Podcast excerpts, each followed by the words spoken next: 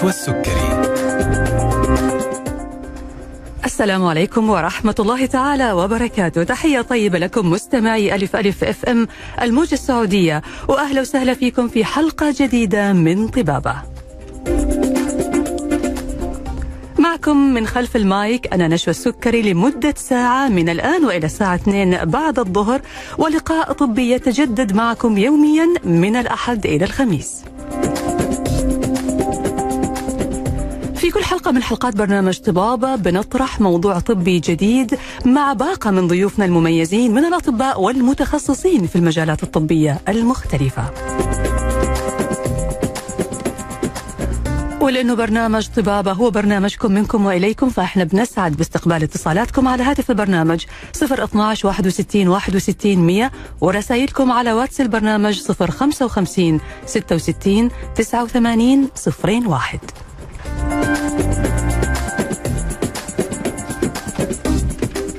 وايا كان نوع جهازك أندرويد أو آي أو إس بإمكانك تحميل تطبيق ألف ألف FM والتواصل معنا من خلال حساباتنا على مواقع التواصل الاجتماعي فيسبوك تويتر إنستغرام يوتيوب كلها على نفس الحساب ألف ألف FM وسناب شات ألف ألف FM Live.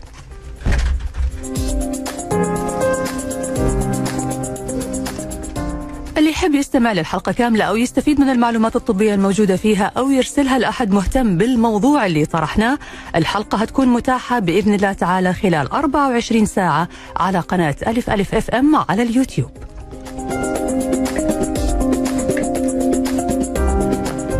أما موضوع حلقة اليوم فكثيرا ما يتساءل الأهل عنه. خاصة إذا كان متعلق بنمو فلذات أكبادهم أبنائهم. نمو الأطفال يتساءل الأهل هل هو طبيعي؟ هل هو دون المستوى المطلوب؟ ولا سيما إن لاحظوا قصرا في قامة أبنائهم. ومع أنه قصر القامة ليس مرضا لكنه قد يكون انعكاس لأمراض أخرى خطيرة ولا سيما إن لم يكن هناك عوامل وراثية عائلية. فما هو قصر القامة؟ ما هو تعريفه متى نقدر نقول أنه طفلنا هذا مصاب بقصر القامة؟ كيف ممكن يتعالج؟ وهل في وسائل لإطالة القامة؟ هذه الأسئلة وغيرها نجاوب عليها اليوم في حلقتنا من برنامج طبابة مع ضيفة حلقتنا الدكتورة سماح مجاهد أخصائية طب الأطفال وحديثي الولادة بعيادات أندلسية لصحة العائلة. أرحب فيك دكتورة سماح وأهلا وسهلا فيك. أهلا بيكي أهلا بيكي. أنا مبسوطة جدا إن أنا معاكم النهارده وبنتكلم في موضوع مهم جدا. بشوفه في العيادة عندي كتير بشكل كبير جدا إن في أهالي ما تبقاش عارفة إن ابنهم أو بنتهم عندهم مشكلة وإحنا بالفعل. سعداء أكثر بوجود حضرتك معنا وبطرح هذا الموضوع لأنه فعل موضوع مهم ولازم نعطي للمستمعين فكرة عامة علشان ننبههم إذا في لا قدر الله مشكلة أو خلل معين عند أبنائهم. طيب في البداية دكتورة خلينا نعرف إيش هو قصر القامة؟ إيش تعريفه؟ طيب إحنا كسر القمه دوت بنتكلم على طفل مقارنة بمنحنيات النمو بتاعته يبقى هو أقل من الطبيعي. مم. يعني على تقريبا مثلا المنحنى الثاني أو الثالث أو أقل منهم شوية. تمام. ده دي نقطة. أو الطفل عندي ما بيطولش. التسارع ال- الطولي بتاعه على مدار السنة بيبقى أقل من 4 ل 6 سم على مدار السنة. مم. ففي الحالتين دول بنقول إن الطفل دوت عندي بيعاني من مشكلة وهي قصر القامة مم. وبالتالي إحنا لازم نبقى عارفين إيه هي الأسباب اللي ممكن تكون مؤدية لقصر القامة ديت عشان نتعامل مع الطفل. جميل. طيب قبل ما نروح على أسباب قصر القامة يا دكتورة حضرتك قلتي إنه يكون الطفل أقل من المعدل الطبيعي في المرحلة العمرية اللي هو موجود فيها. تمام. يعني هل إحنا نقدر نلحظ قصر القامة من عمر كم؟ يعني هل في عمر معين أقول أيوه لا هنا في قصر قامة؟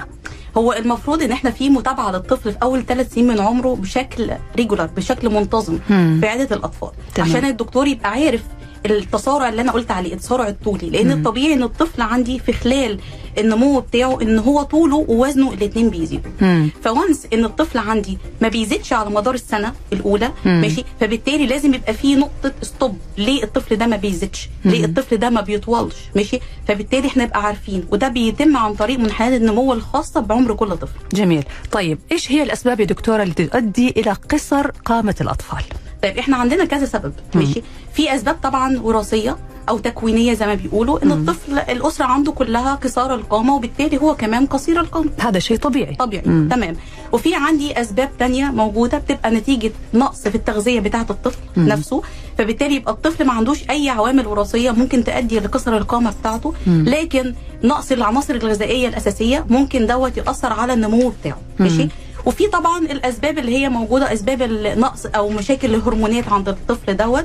وعايزه أقول لك إن دي مش كتير يعني اللي بنشوفها أكتر بشكل كبير جدا اللي هي مشاكل سوء التغذية أو المشاكل عندي بتاعة المشاكل الوراثية عند الطفل.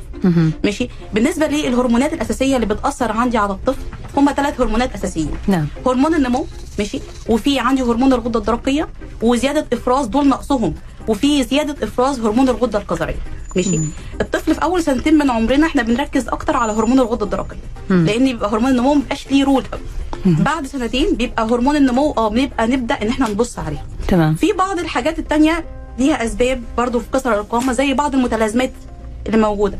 زي متلازمة تيرنر وبرادر ويلي ده بيبقى معاها أشياء تانية. يعني ما بيبقاش بس الطفل بيبقى قصير لا ده بيبقى ليه character معين عنده مشاكل في القلب عنده سمنه مفرطة عنده مشاكل في الغدد الباقية كلها.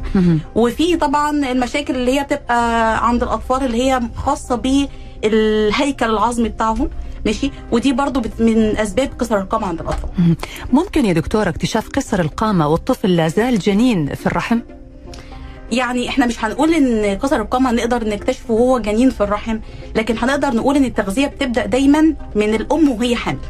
ماشي فبالتالي لو الأم كانت تغذيتها كويسة أثناء الحمل مم. فبالتالي هتطلع. لي هتنعكس على الطفل مم. هو كمان وبالتالي هلاقي إن الطفل عندي الزيادات بتاعته هتبقى ماشية بمعدلاتها الطبيعية جميل حضرتك كده يعني أعطيتينا فكرة عامة عن أسباب قصر القامة سواء كان وراثي يعني مم. طبيعي العائلة كلها من قصار القامة وبالتالي لما أشوف طفل قصير فمعناها مو بالضرورة إنه عنده مرض لأنه العائلة كلها هذا معدل بالضبط. الطول عندهم أو بسبب التغذية أو بسبب مشاكل في الهرمونات أو بسبب بعض المتلازمات أو أيوة. التشوهات تمام طيب أنا كيف أعرف بالوسائل المتاحة عندي إنه الطفل يعاني من تأخر النمو أو من قصر القامة طيب إحنا أول حاجة طبعا مقارنه الأم بتيجي دايما بتشتكي مقارنة الطفل باقرانه في نفس العمر. أيوه. ماشي؟ مم. فده بالنسبة لي مهم جدا إن الأم نفسها تبقى واعية إن ابني مقارنة بأقرانه في. نفس المرحلة العمرية هو طوله ونموه عامل إزاي. ماشي؟ فبتبدأ بت... إنها تتوجه لأقرب عيادة أطفال جنبها عشان تشوف إذا كان فعلا هو مناسب عمره و- لطوله ولا مش مناسب عمره. لطوله تمام. ماشي؟ مم. فدي أول مرحلة. أنا عندي بقى في العياده تاني حاجة بتبقى الاساس التاني ان أنا باخد منها تاريخ مرضي كامل عن في اي مشاكل بيهمني جدا طول الأم وطول الأب مم. ماشي علشان أبقى عارفة يا ترى الطفل دوت ماشي بمعدلاته الطبيعية ولا في مشكلة مقارنة م- بالأهل مقارنة أيوة. بالأهل مم. معايا مم. ماشي طيب في أي أعراض تانية عند الطفل بتدل إن هو ممكن يكون بيحتوي على متلازمة معينة هم مش عارفينها مثلا مم. موجودة طيب لو لقيت كل حاجة تمام والدنيا كويسة بس الولد على الكيرف بتاعه أو على منحنى النمو بتاعه هو أقل من الطبيعي ماشي. فبالتالي بنبدأ نعمل شوية فحوصات كده عشان نطمن إذا كان ال- ال- المنحنى بتاعه دوت ماشي في اتجاه أي اتجاه هو اتجاه هيبقى اتجاه مرضي ولا المشكلة عنده بس مشكلة سوء تغذية وممكن تتحل بعد كده. ماشي فبنبدأ نعمل له آه اختبار آه اللي هو عمر العظم بتاع الطفل. ده يهمني جدا عمر عمر العظم العظم. آه. اي عمر العظم مم. ده عبارة عن أشعة بنعملها على ال- اليد اليسرى بتاع الطفل مهم. وبنشوف عمر العظم بتاع الطفل دوت مناسب لعمره الحقيقي حاليا ولا لأ ماشي؟ تمام وبالتالي بنقدر نستشف منها إحنا هنمشي في أنهي اتجاه يعني الطفل دوت هيبقى ماشي مشكلته فعلا عنده مشكلة هرمونية أو عنده مشكلة تكوينية. موجودة عنده. ولا لا الطفل دوت عنده مشكلة عندي في التغذية بتاعته وبالتالي أبدأ إن أنا أعمل سيرش أو أعمل بحث في نطاق التغذية عشان أحسن ال- النمو بتاعه للمعدل الطبيعي جميل يعني في الحالة هذه بتقدروا تكتشفوا هل في خلل في الهرمونات هل في مشاكل تغذية أو في تشوهات معينة هي مش مش بنقدر نكتشف هي بتقدر تديني علامة كده أولية أها من خلال أيوه بالظبط أيوة. يعني أنا لما أشوف دلوقتي عمر العظم plus إن الطفل دوت مثلا ما فيش عندي آه، تسارع لل- للنمو بتاعه مم. طبعا أنا عايزة أقول لك ان موضوع آه، قصر القامة دوت مهم جدا إن يبقى متابع مع نفس الدكتور مم. لأني أحيانا مش هقدر احكم عليه من اول زياره من اول visit. ماشي مم. لازم على الاقل خالص مثلا على مدار ست شهور عشان أشوف هو فعلا قصير القامة ولا هو الطفل على المنحنى بتاعه نورمال وبيزيد بالمعدلات الطبيعية. حضرتك ذكرتي موضوع منحنى النمو هذا أكثر من مرة مم. المنحنى هذا بيكون موجود عند عيادة الدكتور أيوه تمام هل أنا في البيت أقدر مثلا بمنحنى معين أو مقياس معين أشوف مثلا أتابع نمو طفلي أو طول طفلي من وقت للتاني لا انت صعب ان انت في البيت تحكمي عليه. انت. النظرة الأساسية اللي الأم بتاخدها هي زي ما قلت لك مقارنة باقران بالأقران اللي بالأقران. في نفس عمره. أيوه بالظبط كده. ماشي؟ وبالتالي وطبعا مع متابعتها بقى هي الأم نفسها بتشوف الطفل عندي بالنسبة لقياسات الملابس بتاعته مم. بتزيد ولا ما بتزيدش. ماشي؟ ما ما يجيش طفل مثلا بيلبس هدوم عند عمر سنة هي هي اللي بيلبسها عند ثلاث سنين. في شيء غلط آه بالظبط. أكيد إنه. نمو الأطفال في السنوات الأولى المفروض إنه يكون سريع. بيبقى سريع جدا بالظبط. حلقتنا مستمرة واسئلتنا لا زالت مستمرة لكن بعد ما نطلع فاصل قصير ونرجع بعد نكمل حوارنا.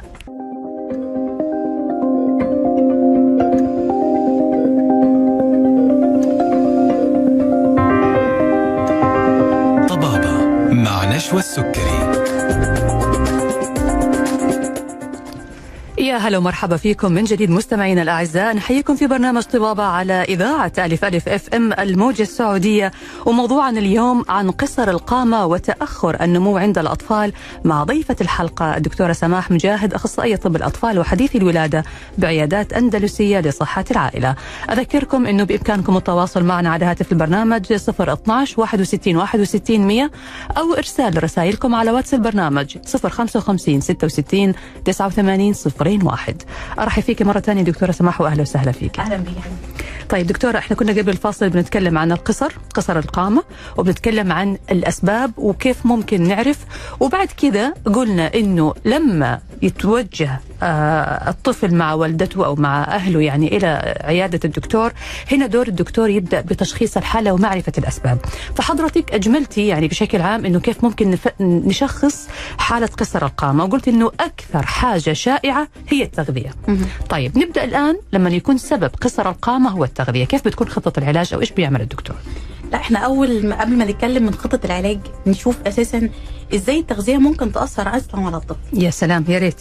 ماشي. تفضلي آه طبعا الطبيعي إن إحنا أطفالنا بناكل الوجبة بتاعتنا تبقى وجبة متكاملة. تمام. بمعنى إن الوجبة بتحتوي على نشويات على بروتين على دهون على آه عناصر آه تانية أولية زي مثلا ال- ال micronutrient اللي إحنا بنتكلم عليها زي موجود زي الحديد وزي الزنك وزي الكالسيوم وهكذا نعم. ماشي للأسف معظم الأطفال اللي أنا بلاحظهم إن بيعتمدوا على حاجة واحدة بس. وهي؟ ماشي؟ بيعتمدوا غالبا على النشويات. أكتر حاجة بي. بيتجهوا ليها هي النشويات. وبيهملوا تماما قصة البروتين وال micronutrient اللي هي الأساسية. ماشي؟ مم. طب هي ليه مهمة؟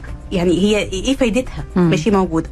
قبل ما نتكلم على ال vitamins والحاجات اللي هي موجودة طيب أنا عندي البروتين إيه, إيه ليه ليه هو مهم؟ ماشي؟ إحنا الهرمونات الأساسية في جسمنا عبارة عن بروتينات.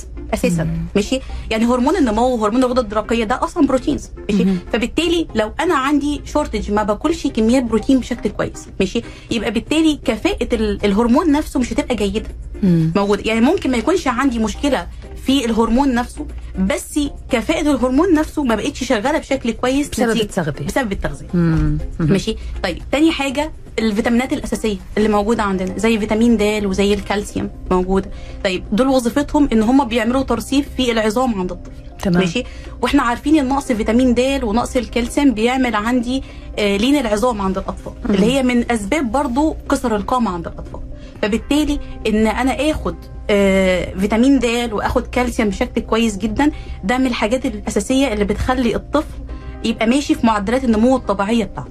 ماشي جميل في كمان الزنك من العناصر الممتازة اللي هي عندي بتساعد في تركيب ال- أو في تكوين الخلايا الأساسية مم. اللي موجودة وبالتالي برضو بتحسن عندي قصر القامة عند الأطفال وبتخلي معدلات النمو بتاعتهم طبيعية مم. بالإضافة طبعا لعناصر تانية فيها بيدخل فيها الزنك زي رفع المناعة وحاجات تانية بتساعد عندي إن الطفل يبقى صحيا كويس وكمان من هو بيعمل فاتح للشهية عند الأطفال بنستخدمه كفاتح شهية عند الأطفال. فبالتالي يخلي الطفل ياكل بمعدلات كويسة. ممتاز. أنا شايفة انه حضرتك يعني تكلمتي عن التغذية وأهميتها. إحنا هنا في الحالة هذه. لو في سوء تغذية عند الطفل هو مو ما هيأثر بس على طول قامته. هي بنيته بشكل عام بالظبط هتكون- هتنعكس أيوة. هتنعكس عليه مش بس في, في قامته بس. أنا هلاقي الطفل دوت أول حاجة مناعته هتبقى ضعيفة جدا. ماشي الطفل دوت هيبقى كمان وزنه وطوله الاثنين كمان قليلين جدا. ماشي صح فهلاقي إن مشاكل التغذية بتنعكس على كذا حاجة مش بس جاية في كسر القامة ده يمكن كسر القامة عرض من الأعراض اللي الأم ممكن ما تنتبهش ليها أكتر من اني ألاقي إن الطفل دوت جاي بيتكرر عندي في العيادة بسبب عدوات متكررة آه عند مناعة. عنده ضعيفة. بالتالي كل شوي بيتعرض لعدوى. ودي برضو من الأسباب إحنا يعتبر زي حلقة مفرغة كده لأن الطفل عندي لو مناعته ضعيفة عنده عدوات مستمرة مم. ماشي؟ بالتالي شهيته هتبقى عندي ضعيفة تغذيته هتبقى سيئة نموه مش هيبقى كويس مناعته هتضعف أكتر. فإحنا مم. الحلقة دي لازم نكسرها. جميل. علشان الطفل عندي يمشي في المعدل الطبيعي بتاع المناسب لعمره ومناسب عندي الوزن مم. طيب إحنا هنا اكتشفنا أو حضرتك كأخصائي اكتشفتي إنه الطفل هذا بيعاني من سوء تغذية. حلو. وطبعا بتعملوا له برضه التحاليل اللازمة. أكيد. فبتكتشف إنه في عنده نقص حديد نقص لأنه أكيد شيء طبيعي كل شيء عنده هيكون فيه خلل. مم. كيف بتبدأي مع العلاج؟ أو إيش اللي المفروض نسويه في الحالة هذه. طيب إحنا أول حاجة أول حاجة الطفل عندي اللي عنده مشاكل في التغذية ماشي؟ آه مهم جدا قبل موضوع الفحوصات إن أنا أسأل عن طبيعة الأكل بتاعته. عاملة إزاي. ماشي؟ الفحوصات زي ما انت قلتي كده سواء هعمل له نسبة حديد أو فيتامين د أو كالسيوم أو whatever إيه مم. أكيد هيبقى فيه نقص نتيجة إن هو ما بياخدش بشكل كويس. تمام. فأنا لازم ابقى مفهمه الأم عامل مهم جدا. مم. إن الطفل دوت لو أنا اديته حتى vitamins فيتامينات ماشي؟ وهو ما بياكلش بالاكل المناسب ليها. بالتالي الجهاز الهضمي بتاعي مش هيتعرف على الفيتامينات ديت لأني لازم لازم علشان يتعرف إن ده فيتامين د أو إن ده كالسيوم أو ده حديد لازم يبقى بياخده من المصادر الطبيعية اللي ربنا خلقها أيوة. مم. ماشي فعشان يبقى سهل عندي في الامتصاص والهضم بتاعه وبالتالي الجسم يستفيد بدل ما يطرده بدون ما يستفيد منه بالظبط أو مم. يحصل عندي امتصاص جزئي ليه وبالتالي يبقى ما استفدتش حاجة مم. وده برضو أنا بلاقيه إن بلاقي أمهات كتير جدا ماشية على كورس فيتامينات بقالها فترة طويلة جدا والطفل ما فيش استجابة ليه. ماشي فأنا بخطط كده للأم إن إحنا وجبتنا الغذائية لازم تكون وجبة عندي صحية ماشي؟ الطفل عندي في لحد سن خمس سنوات المفروض إن هو بياخد خمس وجبات في اليوم على مدار اليوم. مم. في ثلاث وجبات رئيسية وفي اتنين snacks ما بين الوجبات. مم. في فطار في غداء في عشاء وفي اتنين snacks. ال snacks ديت لازم يبقى فيهم واحدة آه، منتجات ألبان حليب. ده ضروري جدا. والحليب ما بيتاخدش كحليب by name يعني مش شرط إن هو حليب الجبنة دي بالنسبة لي حليب الزبادي ده حليب منتجات منتجات الالبان. بصفة عامة. ماشي والوجبة الثانية يبقى عبارة عن فواكه أو مكسرات أو خضار مم. عشان أدي فيها ال- micronutrient اللي هو محتاجها. بقية الفيتامينات اللي هو ممكن يحتاجها وبالتالي أحسن الامتصاص بتاعه مم. الوجبة الأساسية بتاعته لازم آه، تبقى الجزء فيها اللي هو الخضار فيها معدلاته أقل حاجة يبقى نص الطبق. أنا دايما برسم لأم الطبق كده قدامها ماشي؟ وأقول لها أنت عندك طبق غذائي. موجود. فإحنا هنقول نص الطبق دوت عبارة عن خضروات سواء كانت آه، fresh سواء كانت مطبوخة ماشي. وفي عندي نشويات هيبقى ال role بتاعها صغير جدا اللي هو لا يتعدى عندي ربع الطبق ماشي okay والبروتين يبقى أنا كده اديت للطفل عندي الوجبات الرئيسية بتاعته. ماشي طيب في حاجة كمان مهمة إن أنا لازم أحسن امتصاص الأكل اللي هو بياخده دوت والامتصاص ده بيجي عن طريق إن أنا أشرب مية كويس بشكل مم. كويس. الطفل برضو اللي ما بيشربش عندي معدلات مية كويسة بالتالي مش هيبقى فيه امتصاص بشكل جيد ليه. ماشي كل الحاجات دي لازم تتصلح لازم تبقى الأم فاهمة إن أنا مش ابني ما مش راضي ياكل فأنا بعرض عليه شيبسي ولا أي حاجة كده سريعة وبالتالي هو أكل. طب أنا كطفل أنا ليا معدة واحدة ليا شهية واحدة. مم. لو أكلت أي حاجة من دول مرة خلاص أنا مش هاكل حاجة تانية. صحيح. الطفل بيستسهل وبيحب الأشياء اللي طعمها حلو. بالظبط بالظبط مش. الأشياء المغذية. بالظبط. والحاجات الشجري كمان الحاجات اللي هي فيها سكريات كتير اللي هي بتخلي الطفل فاقد للشهية بتاعته تماما. مم. الحاجات دي المفروض إحنا نمنعها تماما. مم. ماشي؟ فده بالنسبة لي من الحاجات الأساسية. مم. طيب إحنا بنتكلم دلوقتي على إيه الفيتامينات الأساسية زي ما اتفقنا اللي هي بتأثر. زي ما أنا قلت كده طبعا فيتامين د اللي هو موجود طبعا في الشمس بتاعتنا ماشي؟ لازم الشمس لازم الشمس لازم الشمس ماشي صحيح إحنا ممكن نعوض فيتامين د عن طريق الأدوية بس مصدر الشمس ده مصدر عندي أساسي مم. موجود ماشي تاني حاجة عندي الكالسيوم اللي موجودة طبعا في منتجات الألبان واللحوم بشكل عام ماشي مم. آه تالت حاجة عندي الزنك ماشي؟ الزنك اللي هو موجود هلاقيه في معظم المكسرات اللي موجودة موجودة في اللحوم الحمراء بشكل مم. كبير جدا. الزنك بعض منتجات الألبان برضو فيها زنك ماشي؟ بشكل كويس جدا. ماشي؟ الأوميجا 3 ماشي؟ عشان كده لازم يبقى الأسماك في وجبة أسماك على مدار الأسبوع أقل حاجة مع المكسرات ماشي؟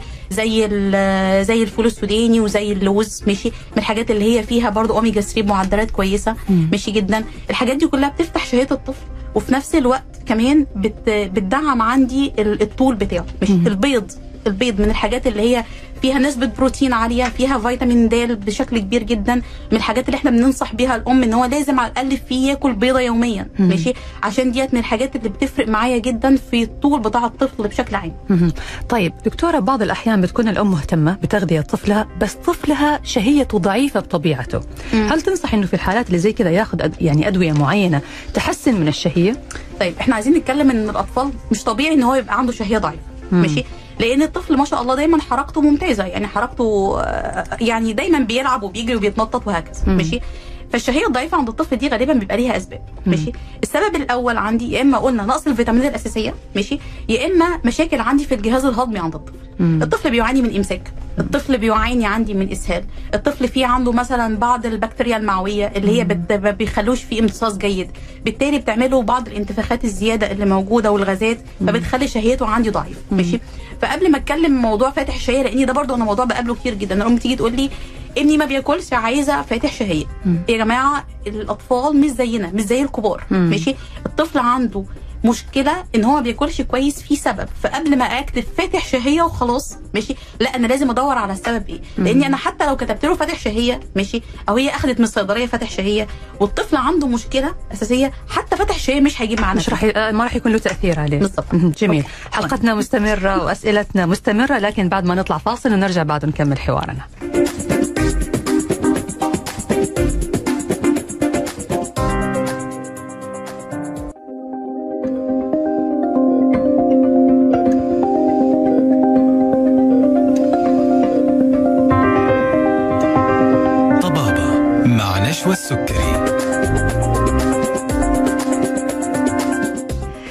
هلا وسهلا فيكم مرة ثانية. أحييكم مستمعينا مستمعي ألف ألف إف إم الموجة السعودية. في برنامجكم طبابة مع ضيفة حلقة اليوم الدكتورة سماح مجاهد أخصائية طب الأطفال وحديث الولادة بعيادات أندلسية لصحة العائلة.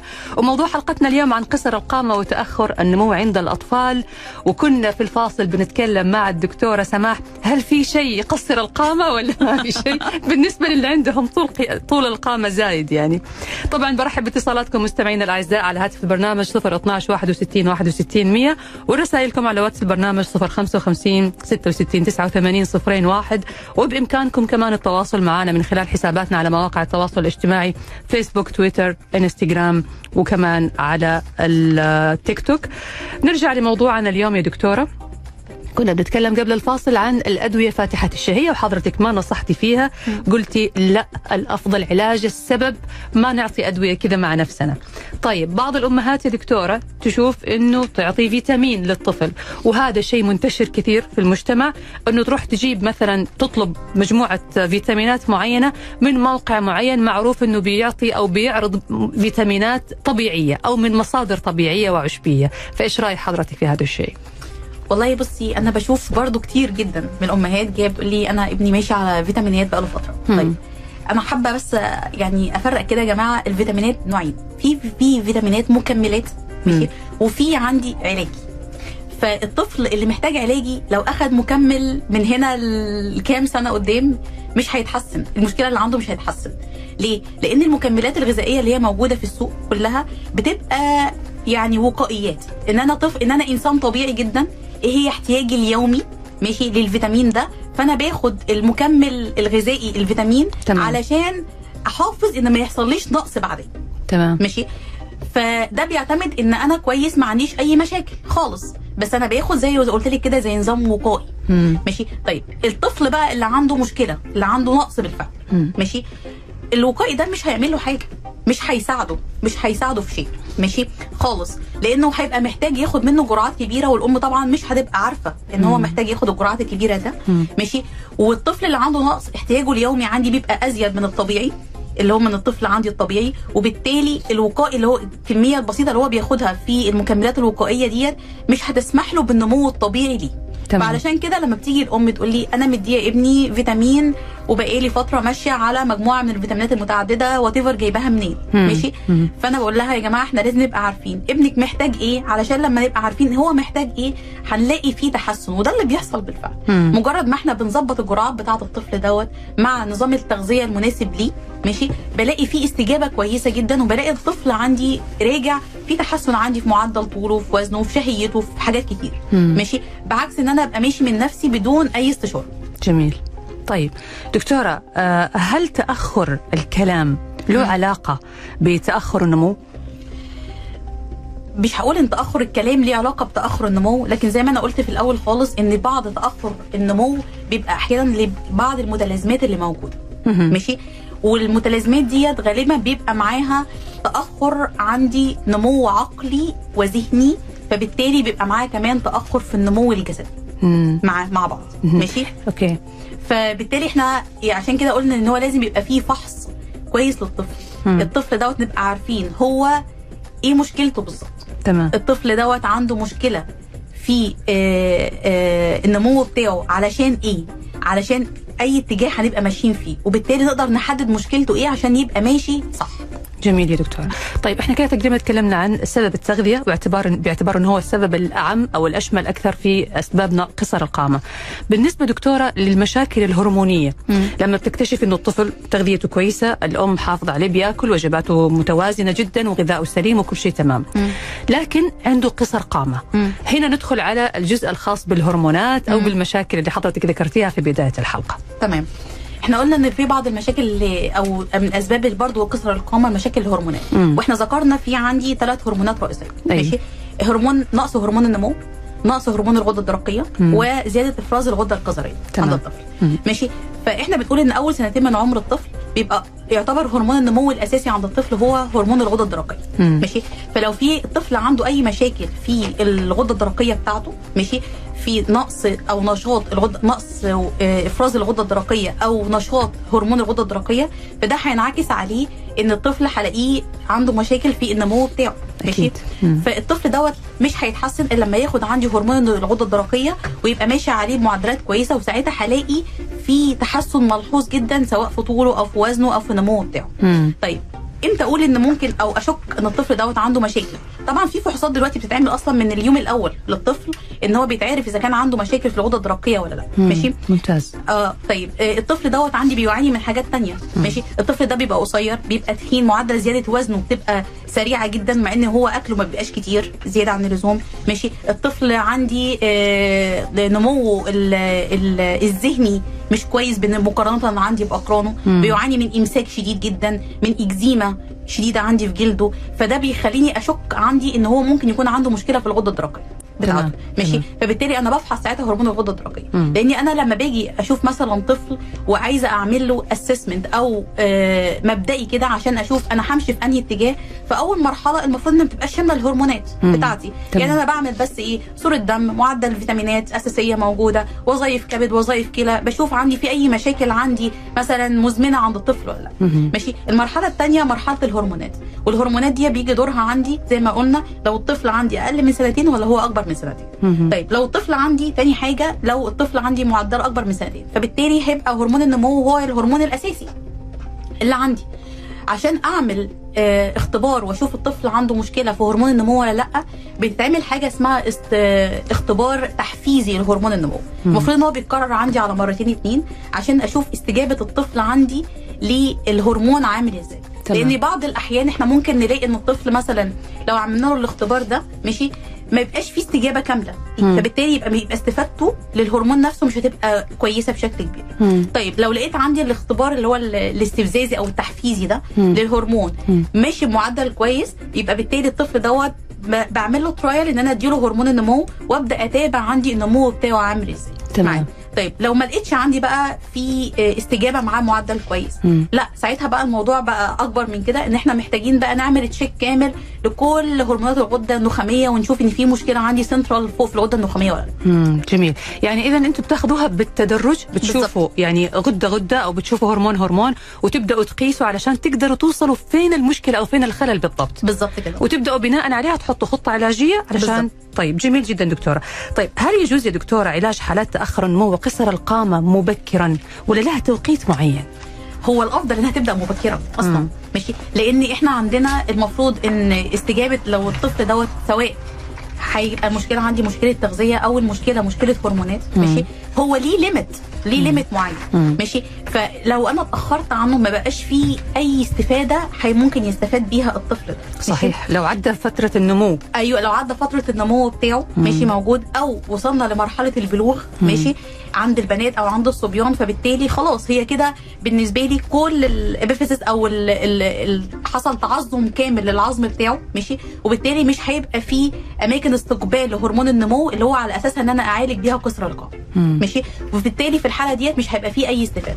فالمفروض إن آه علاج قصر القامة دوت يبدأ قبل مرحلة البلوغ. ماشي؟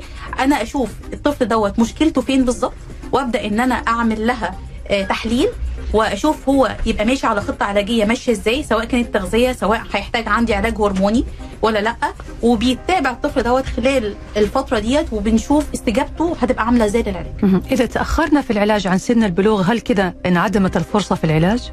غالبا بنسبة كبيرة جدا مش هيبقى فيه أي استفادة لازم. نلحق الطفل قبل ما يوصل. مرحله هو. طبعا طبعا هرمونات البلوغ أصلا عند الذكور أو عند الإناث من الحاجات اللي بتحفز الاستطالة. بحد ذاتها. ماشي عند البنات وعند الصبيان فإحنا بنتكلم مثلا إن البنات نقول ممكن ماكسيمم لحد 13 14 سنة ماشي والصبيان ممكن نوصل لحد 17 سنة مثلا ماشي. لكن لو أزيد من كده خلاص يعني أنا شايفة إن الموضوع هاز نو بنفيت ممكن أشوف أضراره أكتر بكتير جدا من من من ال- الاستفادة اللي ممكن يستفاد بيها. جاتنا يا دكتور أسئلة كثيرة من المستمعين هنجاوب عليها في الجزء الأخير أو في الربع الأخير اللي هن... يعني الآن هنطلع فاصل. حلقتنا مستمرة وأسئلتنا مستمرة وهناخذ أسئلتكم أعزائي المستمعين بعد هذا الفاصل إن شاء الله.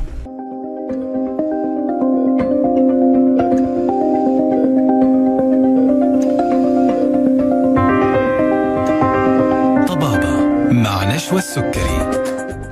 ورجعنا لكم مرة ثانية مستمعينا الأعزاء لبرنامج طبابة على ألف ألف FM. وموضوع حلقة اليوم هو قصر القامة وتأخر النمو عند الأطفال مع ضيفة حلقتنا الدكتورة سماح مجاهد أخصائية طب الأطفال وحديث الولادة بعيادات أندلسية لصحة العائلة. أرحب برسائلكم على واتس البرنامج 055 66 89 01 جاتنا أسئلة كثير. دكتورة سماح أرحب فيكي مرة ثانية. أهلا بك. طيب دكتورة آه، السؤال برضو مهم بالنسبة للأطفال اللي عندهم أمراض مزمنة. مثل مرض السكري مثل الربو. هل ممكن يعانوا من قصر القامة بسبب الأمراض المزمنة اللي موجودة عندهم؟ آه طبعا آه طبعا. أول حاجة ال- الأطفال اللي عندهم أمراض مزمنة مثلا زي السكر ده عنده مشكلة في الهرمونات. زي ما. قلنا يعني عنده مشكلة في الهرمونات. وبالتالي ده بيأثر عندي آه، بشكل كبير جدا على آه، إفراز الهرمون النمو عنده. ماشي؟ تمام. وده بيخلي عنده ممكن مشكلة في كسر القمر ماشي؟ طيب دي حاجة. الحاجة الثانية إن الأطفال ديت غالبا بيبقى ليها أسباب تانية يبقى مع مثلا اللي عنده السكر ده بيبقى ممكن مريض سيلياك كمان ماشي فبالتالي دي من عنده حساسية؟ عنده عنده حساسية من القمح من القمح. من القمح بالظبط. فمريض السيلياك أو مريض حساسية القمح ده الجلوتين تحديداً. أيوه بالظبط كده. فده برضو من الناس اللي هي بتعاني من آه، كسر القامة بتبقى معروف إنها عندها كسر قامة. غير ان إن السكر بيبقى أحيانا عرض من بعض الأعراض عند بعض المتلازمات اللي مم. موجودة ماشي؟ فبالتالي هو بيبقى داخل في نطاق الأسباب اللي هي موجودة لقصر القامه ماشي. طيب في بعض الأدوية بتأثر الأطفال اللي هم ماشيين فترة طويلة أو الأطفال اللي عندهم ربو شعبي مثلا وماشيين على كورتيزون بشكل كبير جدا. أنا قلت من الأول إن زيادة إفراز الغدة الكظرية من الأسباب عندي قصر القامه طب الغدة الكظرية بتفرز إيه؟ كورتيزون. صحيح كورتيزون فبالتالي أنا برضو لو أخدت كورتيزون على فترات طويلة جدا مم. ماشي أو احتاجته بشكل دائم دي من الأسباب عندي اللي هتؤدي برضو لقصر القامه عند الأطفال مم. جميل طيب دكتور افترضنا الآن أن الطفل ما عنده مشاكل صحية تغذيته مم. جيدة ما عنده مشاكل في النمو ما عنده أمراض مزمنة مم. لكنه قصير قامة هل هناك دواء أو هل هناك تمارين أو هل هناك وسائل تعمل على إطالة القامة هي أدوية مفيش ماشي مم. بس زي ما قلنا إن هو دايما بيبقى عنده ترايل عن طريق أو محاولات إحنا ممكن نعملها عن طريق الاهتمام بالتغذية بتاعته وعن طريق بعض تمرينات الاستطالة. اللي هي ممكن يعملها ماشي على أمل إن إن الطفل ده لو عنده كسر قامه وراثي ماشي إن العيلة كلها قصيرة مم. ممكن بعض تمرينات الاستطالة دي تحفز هرمون النمو بتاعنا بشكل جيد إن هو ممكن تزوده شوية في الطول إلى إلى ال near normal أو الطبيعي مم. بتاع اللي هو المقارب عندي لسني ماشي؟